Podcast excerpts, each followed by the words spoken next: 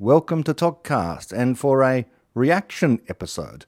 If you're watching this on YouTube, then perhaps the thumbnail will give you some indication of what this episode is about. Among my most popular episodes are the ones where I take some other podcast and react to what has been said in that particular podcast. Indeed, my most watched video ever was where I reacted to the podcast that Sam Harris did with David Deutsch, or the second one that they did anyway. I've reacted to things that Joe Rogan has said. I've reacted to things that Jordan Peterson and Dave Rubin have said. I've reacted to Yaron Brook and Sam Harris on other occasions as well.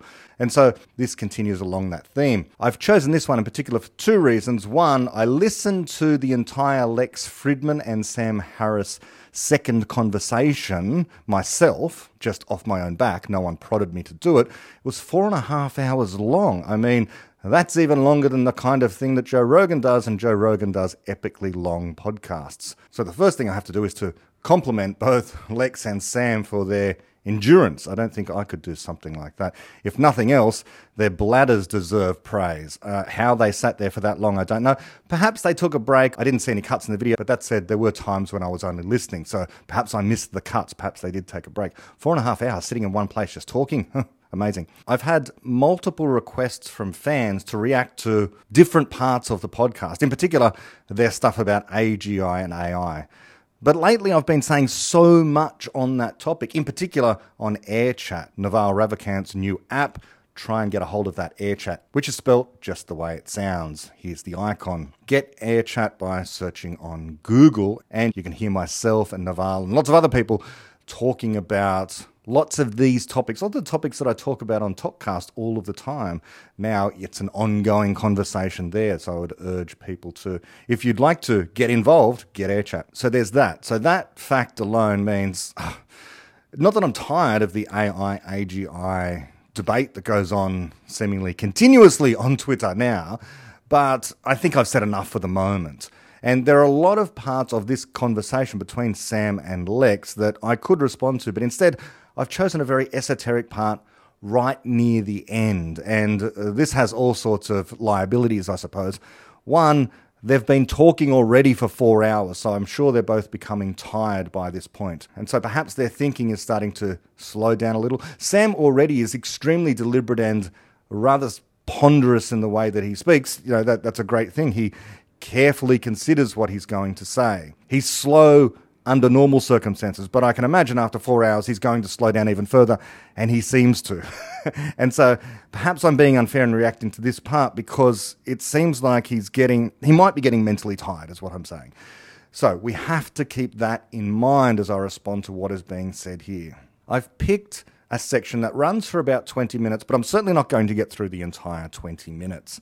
They're talking about possibility and actuality. They're touching on free will. They're touching on the many worlds. They're talking about all the things, the problems, I should say, that a theory of philosophy and physics like constructor theory would solve for them, as would an understanding, appreciation of, or endorsement of the Everettian interpretation of quantum theory, otherwise known as the many worlds interpretation. They deny the facility of this particular interpretation. They deny the facility of that understanding of quantum theory. And so therefore, the conversation becomes confused. And so what I want to do is to listen to what they say in their own words. So I'm not going to be putting words in their mouth. This is what Sam thinks. This is what Lex thinks. No, you can hear what they say. I'm not, I'm not summarizing them. I'm not paraphrasing them. Here they are in their own words. And I'm going to set that aside. My understanding, mind you, this is my understanding, and, and errors are my own as always, of how the multiverse can solve these problems. And also, the deeper theory still, should it become a fully fledged theory of physics, constructor theory, is really the way to go to understand the nature of possibility in the physical world. So without any further introduction, let's just dive straight in. And for a bit of context, they're partway through, well, actually coming to the tail end of, the conversation they had about free will proper. And I, interestingly enough, I'm ignoring most of that. And the reason I'm ignoring most of that is because, again, just like the A I A G I thing, I've said so much on TopCast about this before that my previous resources exist there if you want to know my views on this. I will be nonetheless touching on free will as they get to it. in a sort of summary type way, a summary of my own perspective. But for the full perspective, those videos and podcasts are already out there, and my blog posts on this are extensive, and I've written and spoken a lot about this, so let's not spend too much time on that. But we're picking it up where Sam segues from a discussion about free will into this notion of voluntary and involuntary behavior, and then we get into possibility, actuality, and probability. So here's Sam and Lex. Again, even when you're doing things, this does not negate the difference between voluntary and involuntary behavior. It's like, I can voluntarily reach for this, but when I'm paying attention, I'm aware that everything is just happening. Like, just mm-hmm. the intention to move is just arising, right? And I'm in no position to know why it didn't arise, arise a moment before, or a moment later, or a moment, or, or, or you know, fifty percent stronger or weaker, or, you know, so as to be ineffective or to be doubly effective, sort of where I lurched for it versus I moved slow. I mean, not, I'm, I'm not, I, I can never run the counterfactuals. I can never, I mean, all, all of this opens uh, the door to a, an even more disconcerting picture along the same lines, which is subsumes this conversation about free will. And it's the question of whether anything is ever possible. So let's deal with this issue of voluntary and involuntary behavior. This is part of Sam Harris's conception of the non-existence of free will. He says the free will doesn't exist, but we can still engage in voluntary behaviors and involuntary behaviors. Also, there are choices in the world on Sam's account. Also, as a matter of subjective experience, he says, there is no self. So we have to keep all of that in mind. So my what I hear when Sam says what he said just then about voluntary and involuntary behavior is that he doesn't always know why he does a thing that he does. Okay, he can't give an explicit account of why he always does what he does, or indeed how he does it. Picking something up, he says, is a mystery to him at times. So there are things he does not know about his own behavior. But what I want to say is, one's ignorance or one's professed ignorance on any matter is no proof that one is not creative or creatively generating choices, or, as I say, has free will. It just means you don't know something. And this distinction between voluntary and involuntary, so voluntary means nothing or no one is forcing Sam to do a particular thing. But if he's not being forced, then what entity is doing the action, performing the action? Him? But he has no self. Simultaneously, Sam wants to say, so he voluntarily can do something, but also, as a matter of subjective experience, there is no self. The self is an illusion. So it can't be himself making the movement. So what is? Well, let's try and steelman this. He says that the intention to move just arises. Okay, but where does that arise? I would say it arises within oneself. What else might happen if the intention doesn't arise? Should the intention always be there if it's not going to arise? So it seems like intentions are real, and Sam agrees with this. And the intention arises, but he doesn't know how or why the intention arises. And this leads him to think that free will doesn't exist because the intention arises, he can't give an account for that, therefore he's not responsible for the intention arise. He didn't choose for the intention to arise, therefore he's not freely choosing the intention. But that's just to say he doesn't know why the intention arose. But again, that is not proof that the intention is not just him doing something. It's not a proof that the intention is not his, that he himself is having the intention just because he, Sam Harris, cannot provide an account for it. There might be a deeper explanation of what's going on, and if you delved into it, perhaps by exploring one's subconscious, you could figure out an explanation for the intention arising. But then, of course, he would say, well, those subconscious, by very definition, are not part of you, your intentions. You didn't choose those, therefore you don't have any free will. But I want to say The subconscious is also part of you, what you are, on my account of what you are, a mind, a creative mind. And you can't give a holistic account, a full account, a complete account of what's going on in your mind. Some of it is opaque to you, but that doesn't mean it's not part of you. You just not, might not be conscious of it. Our minds can be mysterious to us. We create knowledge after all, and this act of creation is something we do not understand well. Inspiration. We don't understand it. Why do we? Why are we inspired to do a particular thing at times? Motivation. We're motivated to do some things and bored about other things and not motivated to do them. Curiosity. Curious about some things and not about others. We're very different in this respect. We don't understand at times why these feelings arise within us, but they do arise within us, and I would say they're part of us. Kind of defining characteristics of what it is to be an individual agent in the world. These things are part of what makes up ourselves. Of course, I say an important part of defining ourselves is the fact that we are universal explainers, but that's more about defining what a person is as distinct from any other entity in the universe. You yourself are distinct from other people, not only because you're spatially located in a different place, but also because of these intentions, your curiosities, your motivations, your interests, what you find fun and all that sort of stuff that makes up your personality, your very person, your mind, what you are. You exist as a self. And as I say, in other moods, and you hear Sam talk about free will, he does say that choice is there in the world, choice exists, and choice is real. But I want to ask, who or what does the choosing? If the self doesn't exist, if you don't exist, then it can't be you, this non-existent thing, making the choice. So what does? The laws of physics? The outworkings of the laws of physics, neural firings. That's all reductive. It's a kind of justificationist foundationalism. If he, Sam, does not know the answer to something about his mind, he wants to put it down to, well, that's just proof I have no control over the thing and therefore there's no free will. But we have intentions to do stuff all the time and then we change our minds. We change them. But he would say we don't choose to change our minds. Yet I think we do, because we create knowledge of something better. Of course, he would deny that we do any such thing, because strictly on his account, we don't exist. It's just, as I say, neural firings. But I want to say that this, in a sense, is what we are. This is the self. This neural firing, if you like, is one description at one level of what a mind is.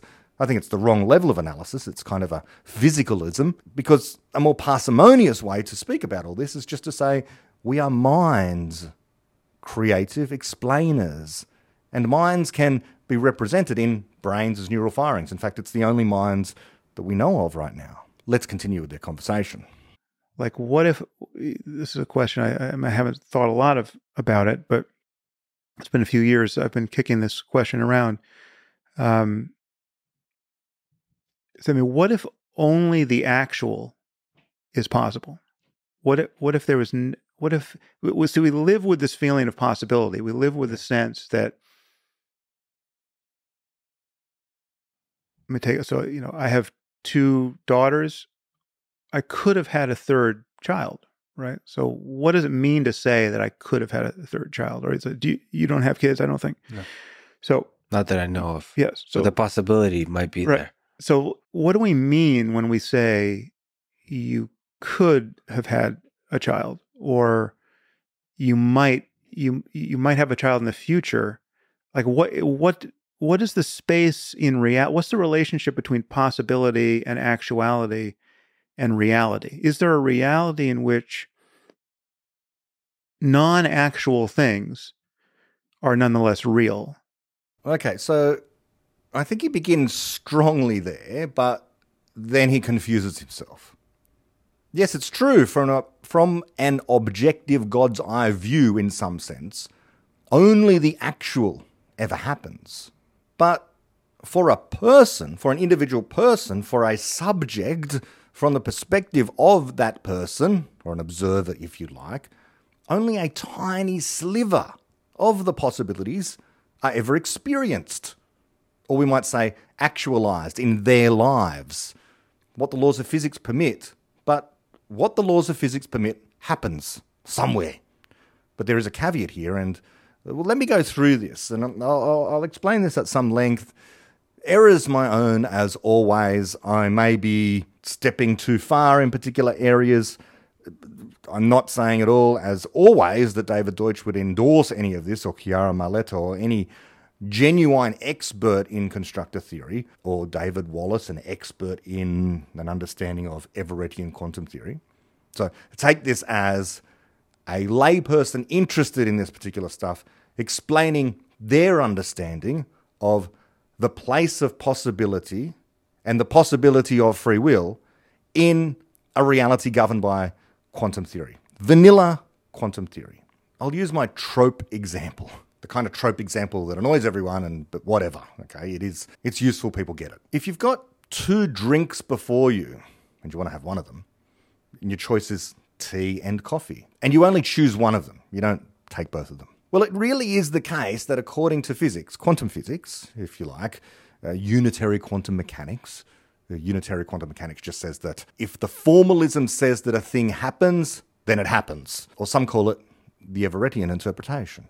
They, they might be subtly different. Anyway, the quantum multiverse, the many worlds. According to quantum mechanics, the most vanilla version with no added assumptions about collapse or whatever. According to this theory, if you're like me, then in most of the time you choose tea. And when that choice is offered to you, you know, tea or coffee, you go, oh, I'd rather have tea. So on quantum mechanics, the whole of physical reality really does partition itself into what we call measures, different proportions. Say, and I'm making up these numbers, but they make the point. Because I'm generally a person who chooses tea, then when offered tea and coffee, in ninety percent of the universes, ninety percent of the multiverse, where this choice is happening, where I exist, then in ninety percent of physical reality, that becomes a place where I've had tea. In nine point nine nine nine nine nine nine nine nine, imagine those nines go on for about one hundred decimal places, percent, that's where I have coffee. Now, we've got a missing amount, zero point zero zero zero zero zero, imagine one hundred zeros and then one percent. That tiny, tiny fraction is where something genuinely bizarre happens. In fact, it might be more than one hundred zeros, maybe one thousand, maybe ten thousand. A tiny, tiny fraction, barely worth worrying about, except that it actually happens. What is that something bizarre? Consistent with the laws of physics. Actually happens. Could possibly happen, therefore actually happens somewhere in the multiverse. Well, this is where the weird thing happens. The weird thing is you're offered tea, you're offered coffee, you take tea because you're normally a person who takes tea. ninety percent of the universe is like that. And almost ten percent, but not quite, of the other universes you have coffee. But that missing amount, that tiny, tiny fraction, is where the weird thing happens, like the coffee, or the tea rather, one of them, turns into Coca-Cola. And you get neither tea or coffee. Or it turns into orange juice. Or it turns into a rabbit that hops away. Or I turn into a rabbit. Or something else just as bizarre happens because of the, the motion of particles by chance doing something exceedingly unlikely, but nevertheless possible. And the possible here is actual, as strange as that sounds. But it's considerably less strange than your consciousness controls physical reality at the quantum level, and so a special kind of physics is required to explain your mind and your observations causing physical reality to have the form that it does. I find that far more bizarre. And another aside on this while we're at it. If during reaching for my tea, I have a thought, I, I think I'm going to play a little joke here, and I say abracadabra over my tea and coffee before I pick them up, then in almost all of the universes, of the same proportion just as before, in ninety-nine point nine nine nine nine nine nine nine percent, you know, a thousand nines after that percent, absolutely nothing unusual happens. I say abracadabra and nothing happens. Why should it? Magic doesn't work. But in zero point zero zero zero zero zero, you get my point, a thousand zeros, one percent of universes. After I say abracadabra, something weird happens. Orange juice appears that wasn't there before. Or the tea turns into a rabbit, or the coffee does, whatever. Something really bizarre happens immediately after I say abracadabra. Well, okay. Now, to me or anyone watching me, it might seem as if I've just performed literal magic, but I haven't.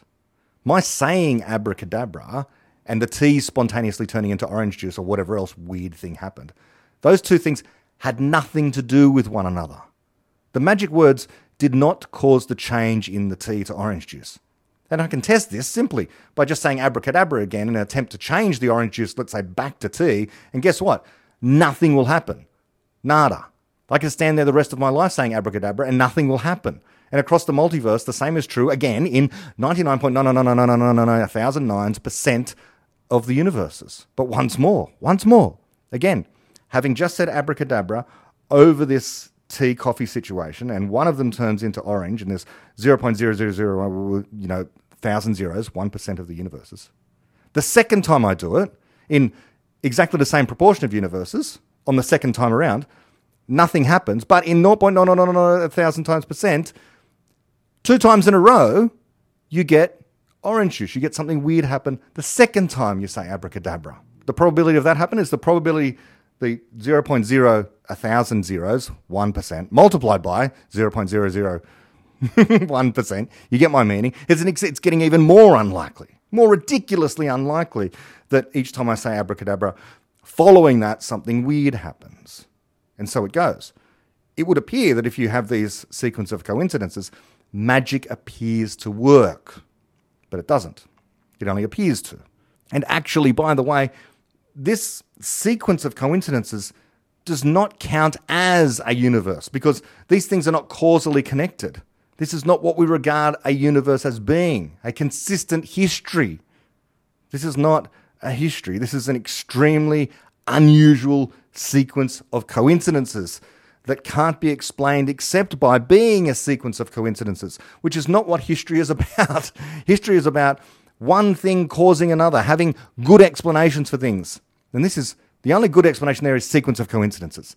Not that magic exists. Not that every time Brett says abracadabra, uh, tea turns into orange juice and orange juice turns back into tea or whatever. The abracadabra appears to be doing something weird. Those situations basically infinitesimally happen. Almost never happen.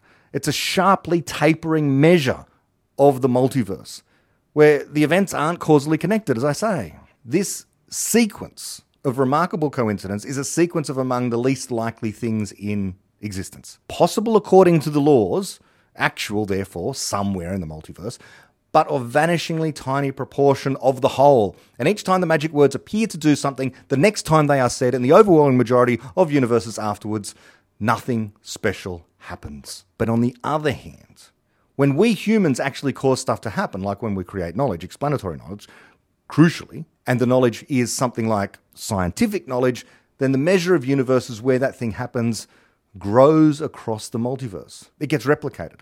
It's not a tiny proportion of universes, for example, where Newtonian physics and rockets are found, but a growing proportion. Newton's discovery causes many things to happen, such as well, people rocketing their way to the moon, let's say. And reliably so. Each time a rocket aims for the moon, it gets there rather a lot of the time. And the more rockets aim for the moon, the more get there over time as well because of error correction and knowledge creation and knowledge growth, both in our part of the multiverse and the multiverse as a whole. This is, these are universes. This is precisely the opposite to the situation where magic words are said over the tea and it turns into orange juice situation. In both cases, something possible is happening and is actual, but only in one of them does the proportion of the multiverse grow. In the other, it tapers off to nothingness. Now, at this point, to many people, the account I have just given seems so fantastic, and I agree, it is fantastic, but it seems so fantastic that it could not possibly be true. But here we just have to appeal to the fallacy of incredulity. Your thinking it's too amazing to be true is not a refutation of the fact that it is. Flat earthers find it fantastic that the world is approximately spherical.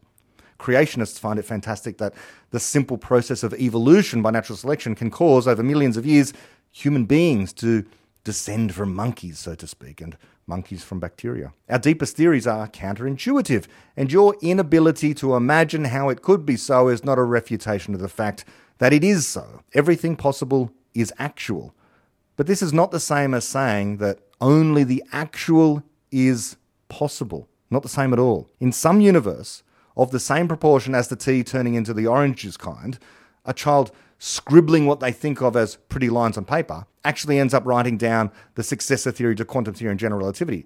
or at least symbols representing it by chance. I'll have more to say on this particular example at a later date, but to my mind, the child has not just spontaneously generated knowledge. No one knows it. Only if someone was to come along and understood what was written there, which happens in some tiny proportion of universes, would that count as knowledge, not created by the child on the paper, but in the mind of the person interpreting what they see.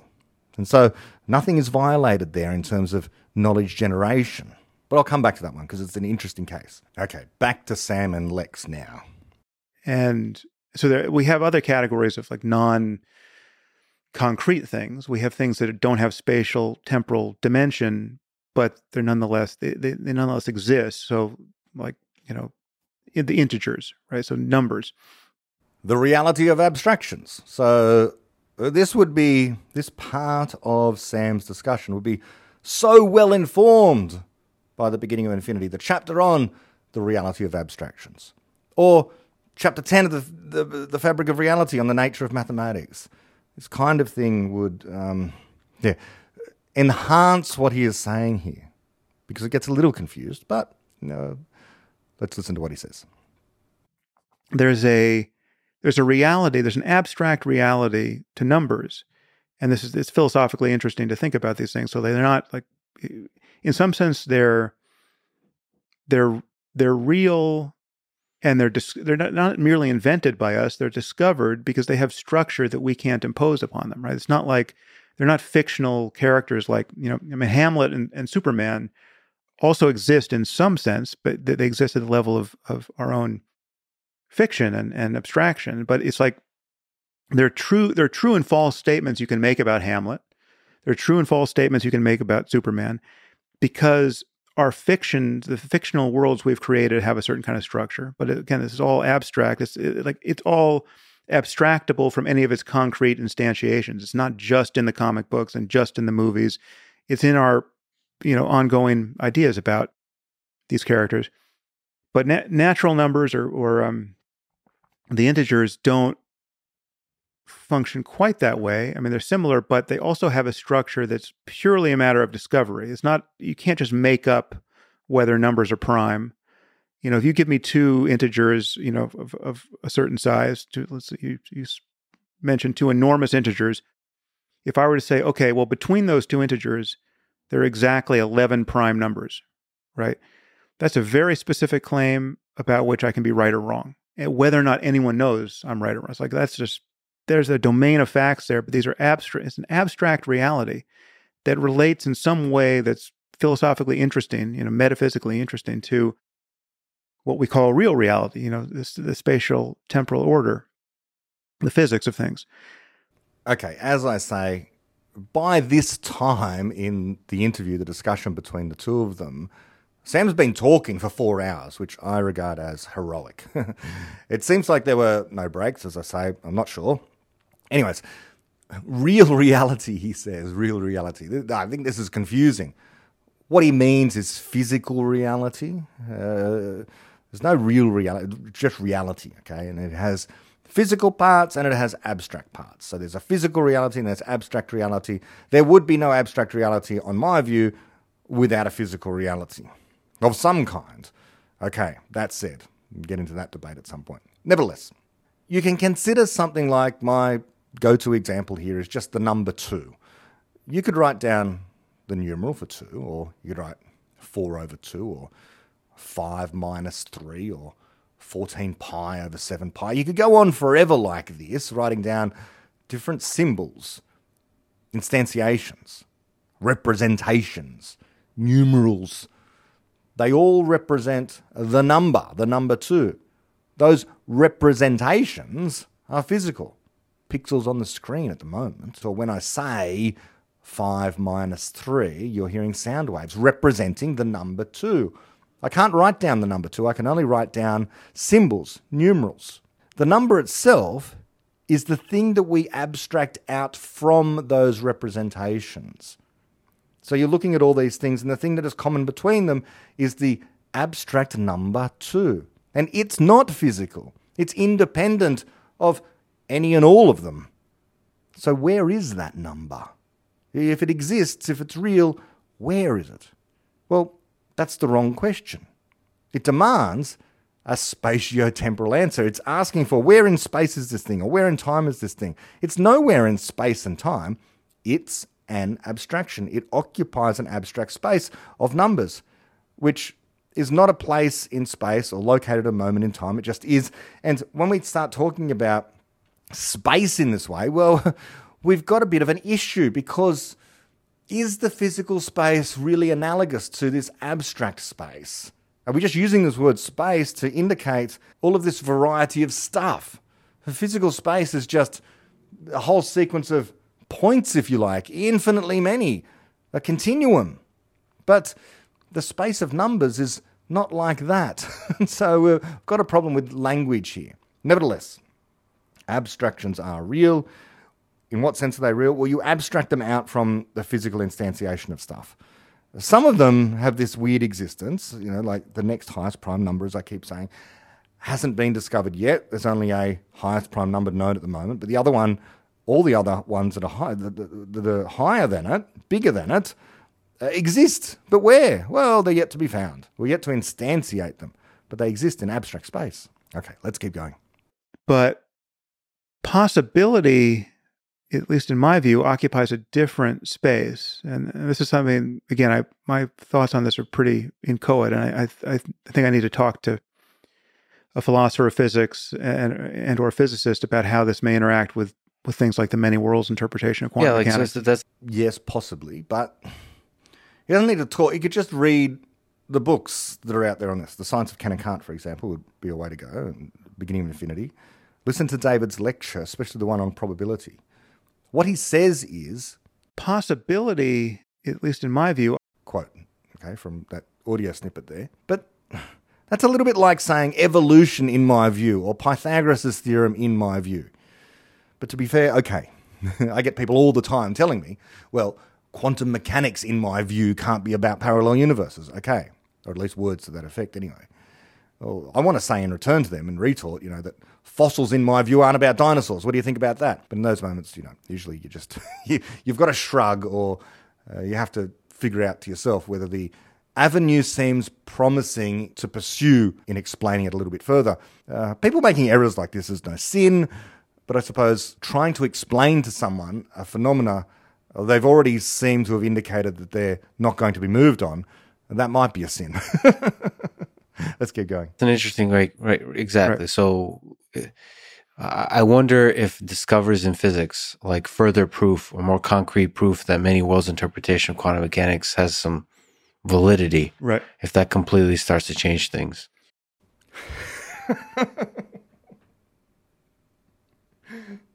You know what I'm going to say. I mean, everything is helped by better philosophy. It really is. It clarifies things. You know, like how much. How much evidence do you want?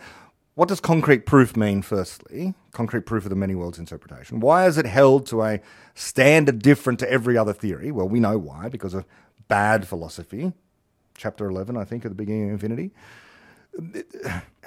Perhaps he just means evidence. He wants more evidence. So uh, what do we need, though? Well, perhaps we need A G I able to perform interference experiments in their own brains. You know, see this video, my discussion of this from uh, the beginning of Infinity series, the the, the, the multiverse uh, section of that. Perhaps we need universal quantum computers whose computations and calculations and actions could not possibly be explained without recourse to a multiverse, a much vaster ensemble of reality, physical reality, than exists in the universe we do observe, so to speak. I mean, look, Fred Hoyle, the, the genius of Fred Hoyle, one of the greatest astrophysicists of all time, held out until the end on the Big Bang, and he was more than equipped to understand the theory and concrete proof of it. Creationists are forever demanding more concrete proof of Darwinism. Each time we find a missing link, well, they think we've just created two more gaps in the fossil record, of course. So there are ways that people can keep on denying reality if you're really committed to it, which many physicists seem to be. And so even though you've got you know, famous, you know, you know, famous people who've got uh, more fame uh, than than David Deutsch, like Sean Carroll, explaining, you know, the many worlds reasonably well in places like Joe Rogan, still, you know, people are not willing to listen. I don't know why. What more concrete proof, if that's what you're looking for, do you need? But even that, that's just more actuality. Uh, yes and no. That's even more just actuality. Objectively, it is. Subjectively, it's not. So what I mean by that is, if you had the God's eye view, then possibility in the multiverse, there is no possibility. Everything that happens actually happens. Everything that could happen happens. But for a subject, a person experiencing stuff, observing what's going on, they can't observe the entirety of the multiverse. They they observe their narrow sliver. And so what they experience is one narrow possibility of all the possibilities that are experienced by copies of themselves. This all takes care of a certain kind of counterfactual about you. Namely, you could have done otherwise because in some universes, copies of you did do otherwise. They aren't you. I don't regard them as you. You are your conscious self, consisting of uh, infinitely many fungible instances of yourself. What does it feel like to be infinitely many uh, copies of yourself? Well, just the way it feels right now. And they're differentiating as choice exists in the universe. And as you make choices to do stuff, you uh, differentiate. Let's keep going. So if if I took that seriously... Ah, sure. that's that's a case of... And and truth is that happens even even if the, the many worlds interpretation isn't true, but we just imagine we have a physically infinite universe. The implication of infinity is such that things will begin to repeat themselves. Uh, yes and no again. Um, Sam makes this point rather often. I've heard other philosophers make this point as well. Uh, but that claim requires an additional substantive assumption about what the nature of physical reality is. Just given that the universe is spatially infinite, that just that fact tells you nothing about that space. You have to add stuff to your spatially infinite universe, namely that it's filled with matter, roughly like the matter that's in our region of this infinite space, which is tiny, of course. Everything's tiny compared to infinity. So you, you would need to say something like, well, the universe is homogeneous and isotropic, roughly speaking. But why think that? How do you know that? Well, you know, you can just add that in. It could be the case, though, if you've got this spatially infinite universe. There's a lot of ways, there's an infinite number of ways of having an, an infinite in size universe, an infinite number of ways to have such a universe. And one of them happens to be homogeneous and isotropic everywhere, okay? It's the same at all points and the same in all directions. Maybe it's like that. But why think that? What's the scientific reason for thinking that? It could just be that the distant universe is just very different. The further you get away from here, the more and more different it becomes. Maybe it's all hydrogen gas expanding at an extremely fast rate, so fast that the hydrogen gas cannot coalesce into stuff. We know the universe is expanding, and expanding at an accelerating rate. That's the best understanding we have at the moment. And if that's true, well, the infinite, infinitely far from here, it's being ripped apart. The, the, it's not like you're going to encounter copies of yourself. If it is all hydrogen gas out there, we're just an island of complexity. So it doesn't follow, no. You have to add to your infinite universe the fact that whatever kind of infinity it is, everything that can possibly happen does happen. But who knows what obtains beyond what we can see or what we have evidence of or even can have evidence of. This is metaphysics again, whereas the quantum multiverse is plain old vanilla physics. It really is. Yeah. You know, the farther you go in space, right? So, you know, if, if you just head out in one direction, eventually you're going to meet two people just like us having a conversation just like this, and you're going to meet them an infinite number of times in every, you know, infinite var- variety of permutations, slightly different from this conversation, right? So, I mean, infinity is just so big that our intuitions of probability completely break down. But what I'm suggesting is, maybe probability isn't a thing. Infinity is so big, our, our intuitions about probability completely break down. Well, there are many kinds of infinity. That's the first thing to say. You know. And a spatially infinite universe that is empty of matter is one thing. One that's filled with matter is another. What kind of matter? Okay. Is it expanding? What effect does that have? Would it preclude, you know, complex molecules forming in certain regions of this spatially infinite universe? There's a lot of stuff you need to add to this. But he does conclude there Okay, uh, just, let's just recap what he said. What I'm suggesting is maybe probability isn't a thing, right? Well, welcome to the club, Sam. So I don't know if he's seen David Deutsch's lecture on probability or my videos on his lecture, um, but that's you know, David's conclusion, and I tend to agree. It's not probability is not a physical theory. Indeed, if what actually happens just happens, then it never probably happens. If everything that happens happens, it doesn't probably happen. There's no sense in which it probably happens. So what is the place for probability there? Well, the only place for it then is that subjectively we have ignorance, and therein you get what's called the decision theoretic argument, where you say, well, subjectively, as a matter of being a person, if you need to decide on something or make a guess, make a prediction about what might happen, then the only thing to do is to approximate what's going on with probabilities, all the while recognizing it's not true, in the same way that Newton's theory of gravity is just not true, but it can help you with certain stuff. It can help you get to the moon even. The fact is that in our physical reality, everything just happens and probability does not obtain. It's not a thing that governs the universe, in other words. Right. Maybe there's only actuality.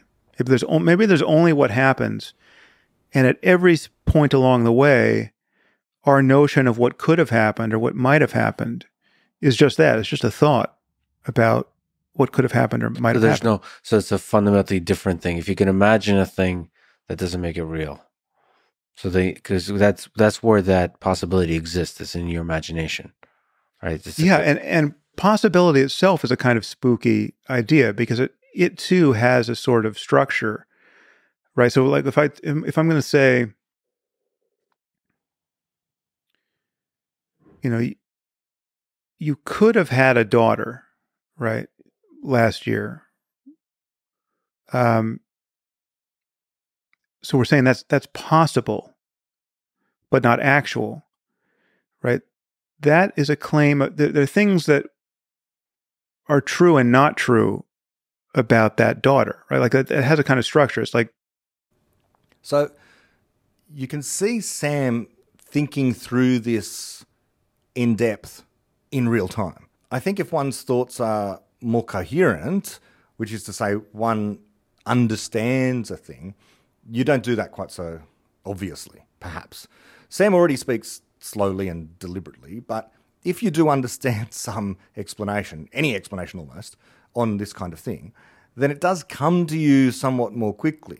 You can just say, look, possibility for you means that you do what you do in your universe, but there are versions of you elsewhere in physical reality, in other universes, part of some multiverse, which did otherwise. That solves the problem. They're as physically real as you. They do the thing you did not do. That's what possibility means. A thing is possible if it doesn't contradict the laws of physics, and it happens somewhere. But whether something happens a lot in the multiverse or not may well come down to whether it depends upon knowledge creation, because if that knowledge is created in one part of the multiverse, then it has causal effects on the structure of the multiverse, and it tends to get itself copied by the nature of what it is as knowledge. But where it does not get created, well, nothing quite so dramatic happens in that part of the universe, multiverse, I should say, and therefore nothing dramatic changes in that part of the multiverse because it never happened to cause anything dramatic to happen. Over there, it's where the knowledge isn't created, then yeah, you can just talk about the deterministic physical laws explaining the things that come into existence there. And what people there know about what's going on as possible, perhaps, and what people there know of as possible and actual, perhaps. But my thing here is that if you're a little confused on this and your thoughts aren't fully coherent, I think it's okay to just say, I don't know about what any of this stuff means, but you know he's he's muddling through. This is fair enough. Jordan Peterson does the same thing all the time, of course. He's just thinking out loud, trying to figure out in real time in front of the audience what he even thinks about this stuff. Okay, that's fine. That's a way to go. All right, let's keep going.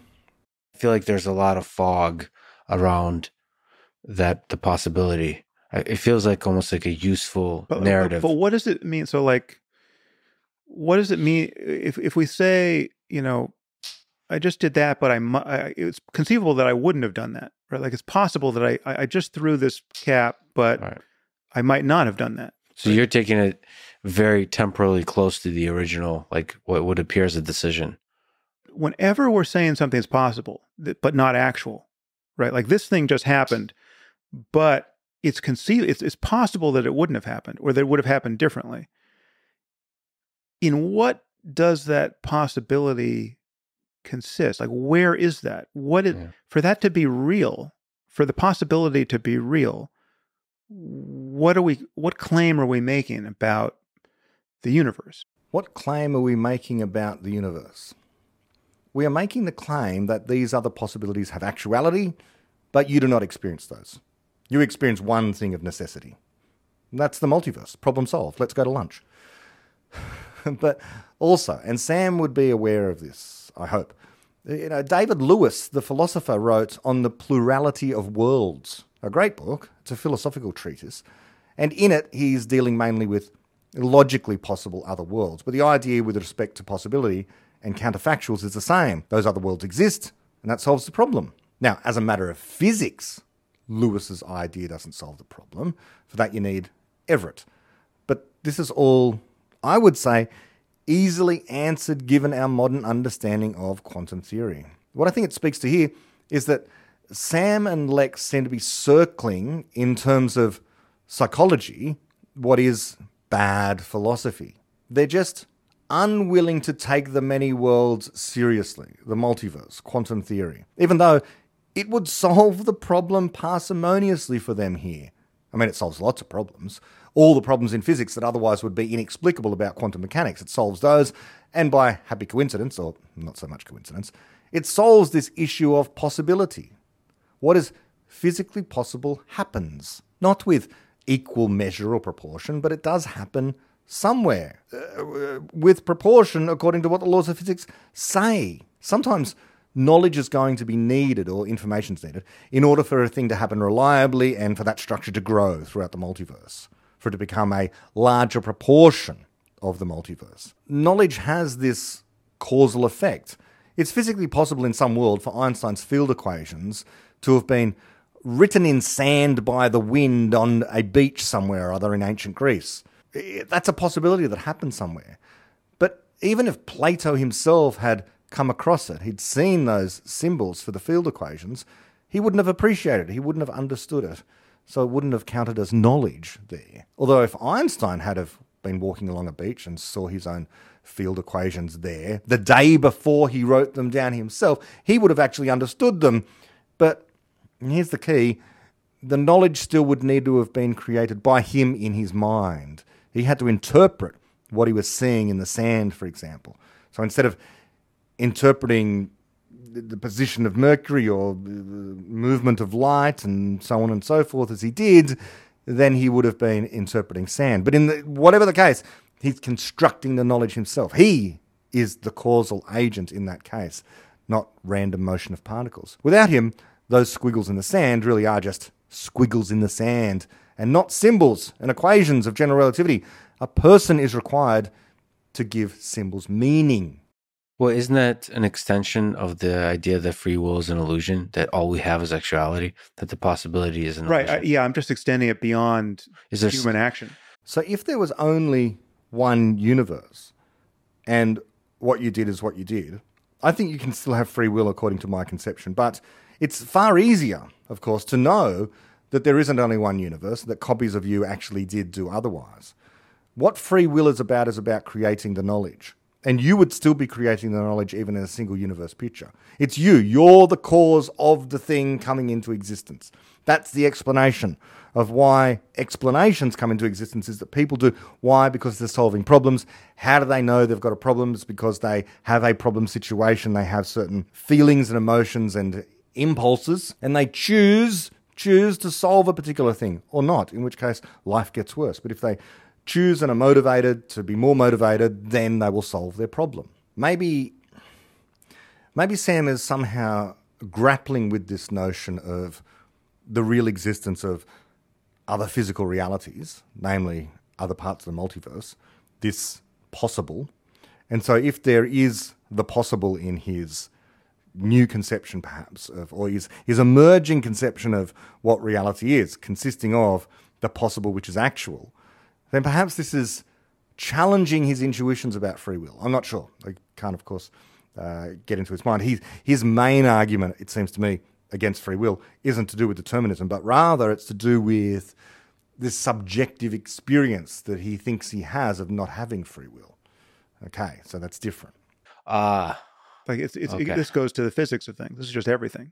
Like we're, we're, we're always telling ourselves a story yeah. that includes possibility. Possibility is really compelling for some reason.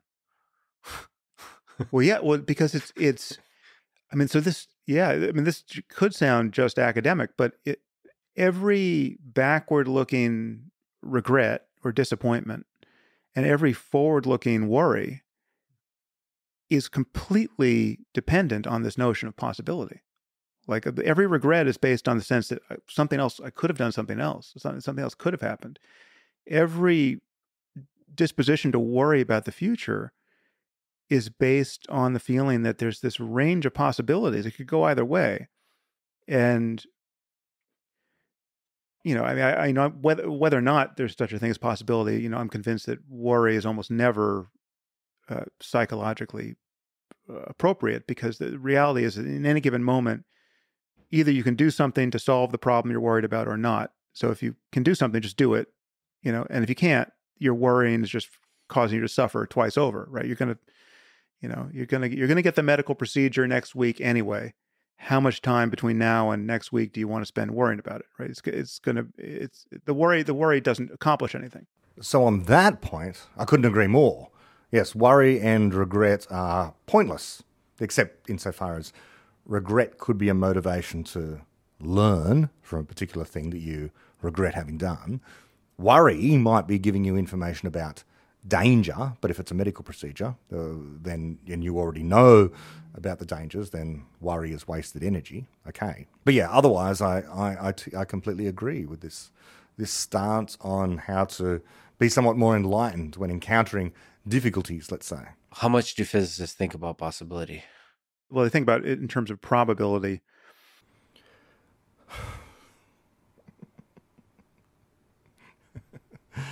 Well, yeah. We know, we know what I think about that. I don't think anyone at the moment thinks more about possibility than the researchers working on constructor theory, than David Deutsch, Chiara Marletto, and their colleagues. Constructor theory is the physics of possibility. What can happen? And impossibility, what can't?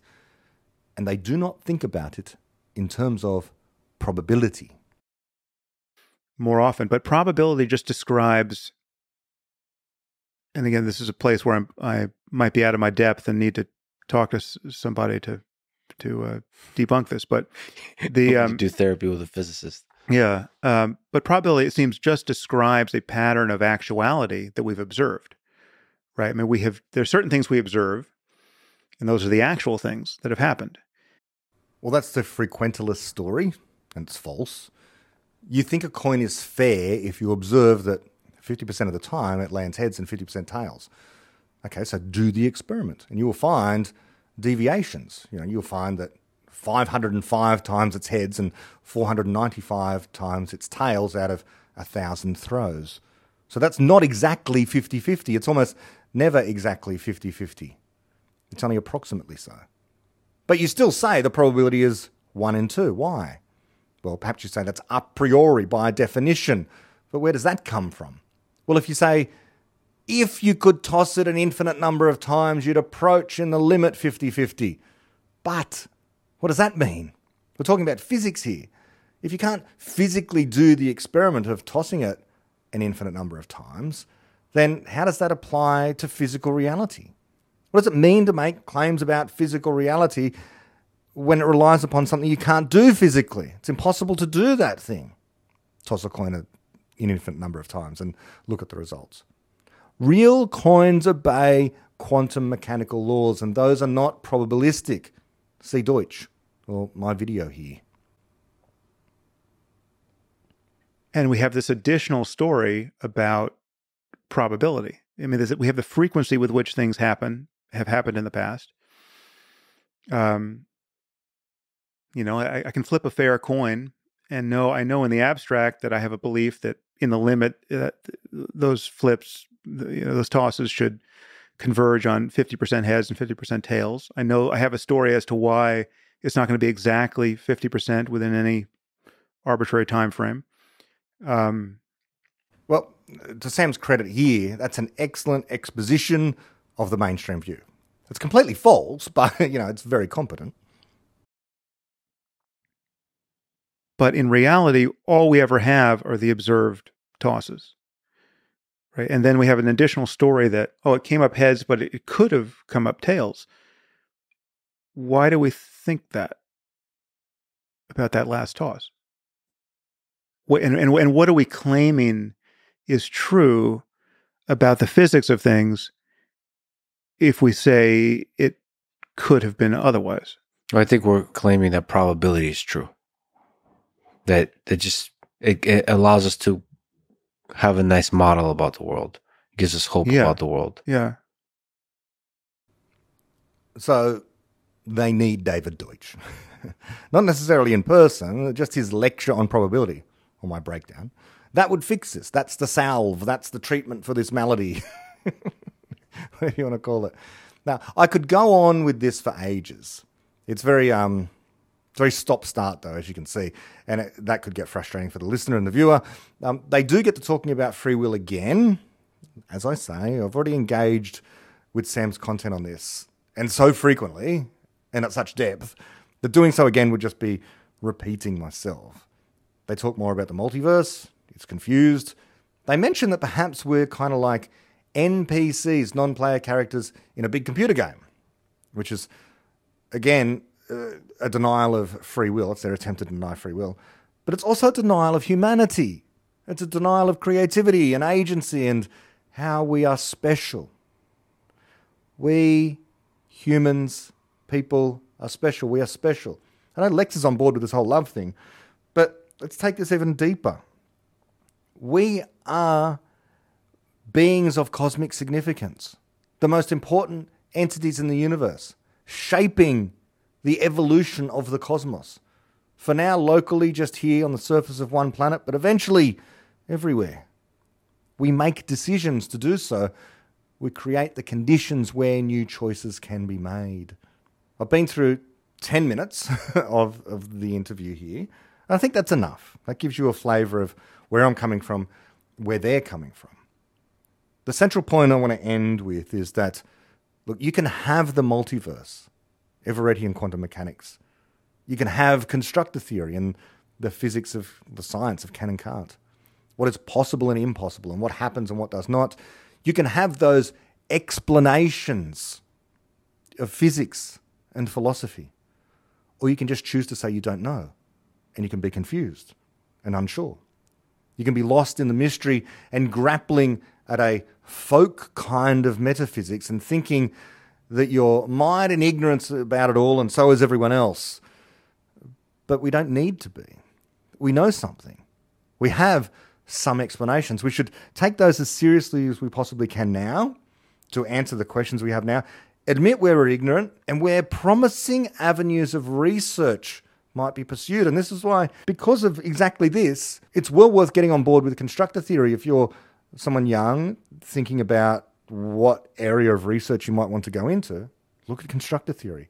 It can answer exactly this kind of confusion and these questions and this open-ended kind of meandering through philosophy and physics without being anchored to an explanation. An explanation, a good explanation, allows you to not simply give answers to stuff, but to see what might come next.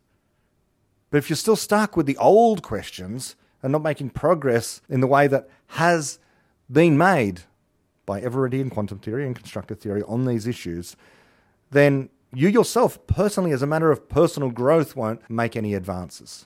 You'll be confused. You don't want to be. You should want to have the best explanations that are out there. But I loved the interview. You know, I spent the four and a half hours listening to it. I should have listened to it on double speed. But well worth watching or listening to yourself if you happen to be a fan of Talkcast, to see the other side, because it really is the other side on almost everything. Not that they're irrational. I think they're rational. I think they're using reason. I think they're just wrong about many of their explanations because they have the old explanations, the explanations that that I would say pollute the intellectual zeitgeist and haven't allowed us to move beyond a certain kind of stagnation.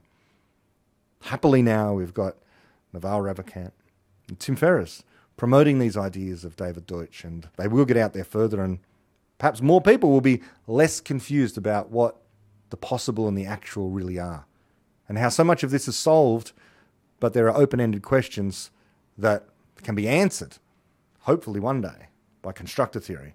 But we need people to take that seriously as well. Until next time, bye-bye.